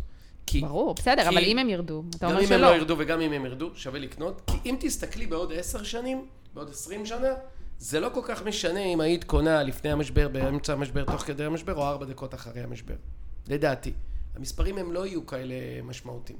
זה לא ארצות הברית שיהיה פה, אני שהגעתי לארצות הברית קניתי דיר, בית ראשון שעלה בזילו 200 אלף דולר, קניתי אותו ב-20. זה היה פער, בישראל זה בחיים לא יהיה. אז דירה של מיליון תהיה שווה 950. אז למה אתה באמת ממליץ על ישראל? לא שם יש יותר בשר, לא? כן, כי אנחנו מדברים פה על מינופים ומימונים וכל מיני כאלה, אז אנחנו... שאגב... אז אני כן. ושוהם נוגעים בזה, הוא גם תמיד לוקח אותי לדיונים בישראל. רגע, אז קנינו דירה אחת? כן. קנינו דירה אחת, יופי. נשאר לנו 200 אלף שקל? כן. יופי. אני יכול לקנות דירה שנייה ב-50% מימון? יש לי 200 אלף שקל. עוד 200 מהבנק, 400 אלף שקל, יש לי שתי דירות, אחת ב-300 ואחת ב-700, ואת כל זה קניתי ב-300 אלף שקל. ובסוף גם יישאר למשפחה. ואז יש פיזור סיכון, רגע. כמו שאת אוהבת, נכון? אז תשים קצת גם בשוק ההון. אה, עוד לשים, אבל כבר אני חשוף לשוק ההון, כי יש לי את הקרן השתלמות של 100 אלף שקל, ויש לי כבר את נכון. הפנסיה. אז, אה, אז יהיה לי פה עוד... ואז הייתי לוקח מהבנק עוד... סתם, די. לא, האמת שאם באמת נגיע לזה, שאם מישהו עושה את זה לאורך זמן, וזה מצליח לו, אז הוא מרגיש ביטחון לקנות עוד... תקשיב, שוהם, יש לי דירה בחיפה שקניתי אותה בוויזה. נשבע לך באלוהים, בוויזה, ויזה, ויזה זה הריבית הכי יקרה, היא יודעת, איך מסתכלת עליי. אה, לקחת הלוואה מחברת האשראי, חשבתי גייצת לקנות דירה, לא הבנתי. תקשיב טוב. אבל זה תקשיב. כאילו, רוב האנשים לא יעשו את זה. תקשיב, בסדר, אז אני אומר מה אני, אף אחד לא צריך... כמה ריבית לקחת? זה 8 אחוזים שם, לא? עשרה. וואו. כן. וואו. תשמע. דירה 310 אלף שקלים, תזמין לה רגע ניידת. דירה 300... לא, אנחנו מדברים פה על עם ישראל, בסדר? מה, אה, ומה אני? שועל, כריש, לא יודעת. מה אני, אני לא עם ישראל. תראה, הדירה עלתה 310 אלף שקלים, שוב, כמובן, עם כל הסיכונים והכל וזה, ואני לא דוחף אף אחד לעשות את זה, ושכל אחד ישב על המספרים שלו ויראה שזה עובד לו, בסדר? זה ה disclaimer שחייב להיות... Uh, זה, ובזה היא צודקת באמת במיליון אחוז. אם לא הדגשתי את זה מספיק, אז חייבים להדגיש. הבאתי, אז היה 70 אחוז אה, מימון, 30 אחוז הייתי צריך להביא מהבית. 93 אלף שקלים מתוך ה-310 אלף שקל האלה, הבאתי בכרטיסי אשראי. 10,000, 20 אלף, זה הריבית הכי גבוהה שיש. זה ריבית של איזה 8, 9, 10 אחוז. נלך לשוק אפור בכלל, למה? חשבתי על זה. כן, אבל, אבל מה שאני תמיד אומר לך, שאתה כבר נמצא במקום מאוד מאוד בטוח, נכון. ואם משפחות... וואי, איזה משפט שאני שונא לשמוע. אה, אבל... כאילו- אבל- אז תתחיל במקום הלא בטוח, טוב? כרגע נתתי לך דוגמה עם ה-25%, לך תקנה באופקים, סבבה? אז תעשה את זה, תעשה את הצעד הראשון. צעד ראשון. אוקיי, אתה צודק. כאילו אתה פסיבי בגלל שאני נמצא רחוק? מה הקשר? בוא תסתכל ניקח- על לא, עצמך. כי אני מסתכל על הבן אדם שמאזין לנו עכשיו, או אני גם... גם שהבן אדם שמאזין לנו, אני אגיד לך, אני אגיד לך מה הוא צריך או- לעשות. רגע, או האישה שגם מאזינה לנו, אני, אני רוצה, ש- אני כל הזמן נכון. מסתכל, בפרק הקודם, היה לנו עלייה ב, ב, במספר אנשים שמאזינים לנו. תתפלא כמה נשים מאוד מאוד מתחברות. את- אתם יודעים מה? אני אגיד לכם יותר מזה. נשים הן אלה שבזכותם גברים קונים נדל"ן. זאת אומרת, בטח בעולם ההייטק, ההייטקיסטים, ויש לי בעל הייטקיסט, הם לא אוהבים נדל"ן, אוקיי? כי הם הולכים למספרים ולהשקעות, הם מאוד מאוד רציונליים. והאישה אומרת, אני רוצה בית, אני רוצה בלטות, ואם- וכל מי שהקשיב אמר לה, בעשור האחרון לפחות, תודה, ומי שלא הקשיב, אה, מקבל כאפות. כן. הקשיבה, כן, הקשיב. הנה, אז הנשים לוקחות את הגברים בשביל לקנות נדל"ן, ונשים רוצות את הנדל"ן, אז גם אני רוצה שנשים שמאזינות לנו, שיש לכם כבר את הנכסים, אה, קרן השתלמות, קרן פנסיה, יש לכם כסף בצד, אל תרוצו לבזבז אותו על הג'יפ החדש. תחשבו גם על אה, קצת דחיית סיפוקים, קצת ראיית זמן עתיד, ות, ותבנו. בדיוק לזמנים כאלה. זה, אני חושבת, אם, אנחנו, משהו אחד שאנחנו נסכים איתו בדיון הזה, זה, אנחנו צריכים לצאת מהמקום, קודם כל, שיהיה לנו בכלל מה לחסוך. אם זה בנדל"ן, אם זה בשוק ההון. אנשים הגיעו למצב שהם הגיעו למשבר הזה בלי שקל, בלי כן. שקל. אז אם לא רק אנחנו... בלי שקל, עם הלוואות. עם חובות, כן. ובדיוק. אז אני אומרת, תערכו לזה, שימו חסכונות, תחסכו כמה שאתם יכולים. ללכת לשבת על ההוצאות ועל ההכנסות שלכם. לצמצם. לצמצם, אה, אה, לבדוק, להשוות. אתה יכול לטוס לחו"ל. כל האמירות האלה של, אה, נכון, הדור המבוגר יותר אומר, המפונקים האלה, אני תמיד רואה אותם בנתב"ג, למה הם בנתב"ג? אני לא טסתי לחו"ל. לא, מותר לנו לחיות, בסדר, אבל אנחנו לא חייבים בהכרח לטוס ספציפית עכשיו לחודש בתאילנד, אנחנו יכולים לעשות גם אה, שבועיים ביוון, נכון? נכון. זאת אומרת, גם, גם פה אפשר, אני לא צריך את הג'יפ הכי יקר, אני יכול לקנות אה, דגם יותר זול. נכון. אז בהקשרים האלה לבוא, חייבים, חייבים לעשות את הקרן הזאת לעת צרה. קרן שתאפשר- חירום, מה שנקרא. קרן החירום הזאת, שהיא תהיה, או אה, שתהיה מושקעת באיזושהי דרך, אה, שנוכל לממש אותו או להשתמש בו חלילה אם נצטרך. נכון. מסכים. אוקיי, אז עשינו פה סיכום מעולה לפרק, ותתחילו לחשוב לטווח ארוך, תתחילו לחשוב קדימה, לתכנן. אז אה, יריב, אני רוצה להודות לך פה על ה debate ה... על העצבים שהבאת. כן, היא- רחלי כמעט אה, קפצה פה במהלך הדיון, אז אה, בסדר, מזל שיש זכוכית פה. ורחלי, אה, יש לך גם אה, קבוצה בפייסבוק? כן? אז אה, תספרי למי שמקשיב, מה, איזה דיונים יש שם? אגב, אנחנו קוראים לקבוצה רחלי בינדמן מדברים כסף, ואנחנו, אני מדברת שם גם ומתדיינת גם על הסוגיות האלה, וגם על נדל"ן או שוק ההון, וזה אגב לא חייב להיות נדל"ן או שוק ההון, זה יכול להיות נדל"ן ושוק ההון, ויש את הדיונים האלה, ואנחנו, ואני מדברת בכלל על נושאים של צרכנות פיננסית, ואיך לחסוך, ואיך להתמקח, ואיך להוזיל עלויות, וזהו, ולחשוב על העתיד שלנו. אז מי שרוצה להעשיר את עצמו ולהיכנס לדיונים, וגם אה, אפשר שם אה, להעלות דיונים אה, איתך יחד, אז הוא יכול להצטרף לקבוצה. בטח, אני אשמח. אנחנו, כן, רחלי פה תשמח מאוד שתצטרפו לקבוצה ותעלו דיונים, וגם אה, נעלה לשם כנראה את הפרק הזה. ו- יריב, אתה גם מוזמן. יש. טוב, תצטרף. למרות מה שהיה פה. דווקא בזכות. אבל תראה, אני בא עם חברות. טוב, אז אה, תודה רבה לכם על פרק מאוד מעניין, רחלי ויריב, ונתראה בפרק הבא. תודה, תודה רבה. תודה.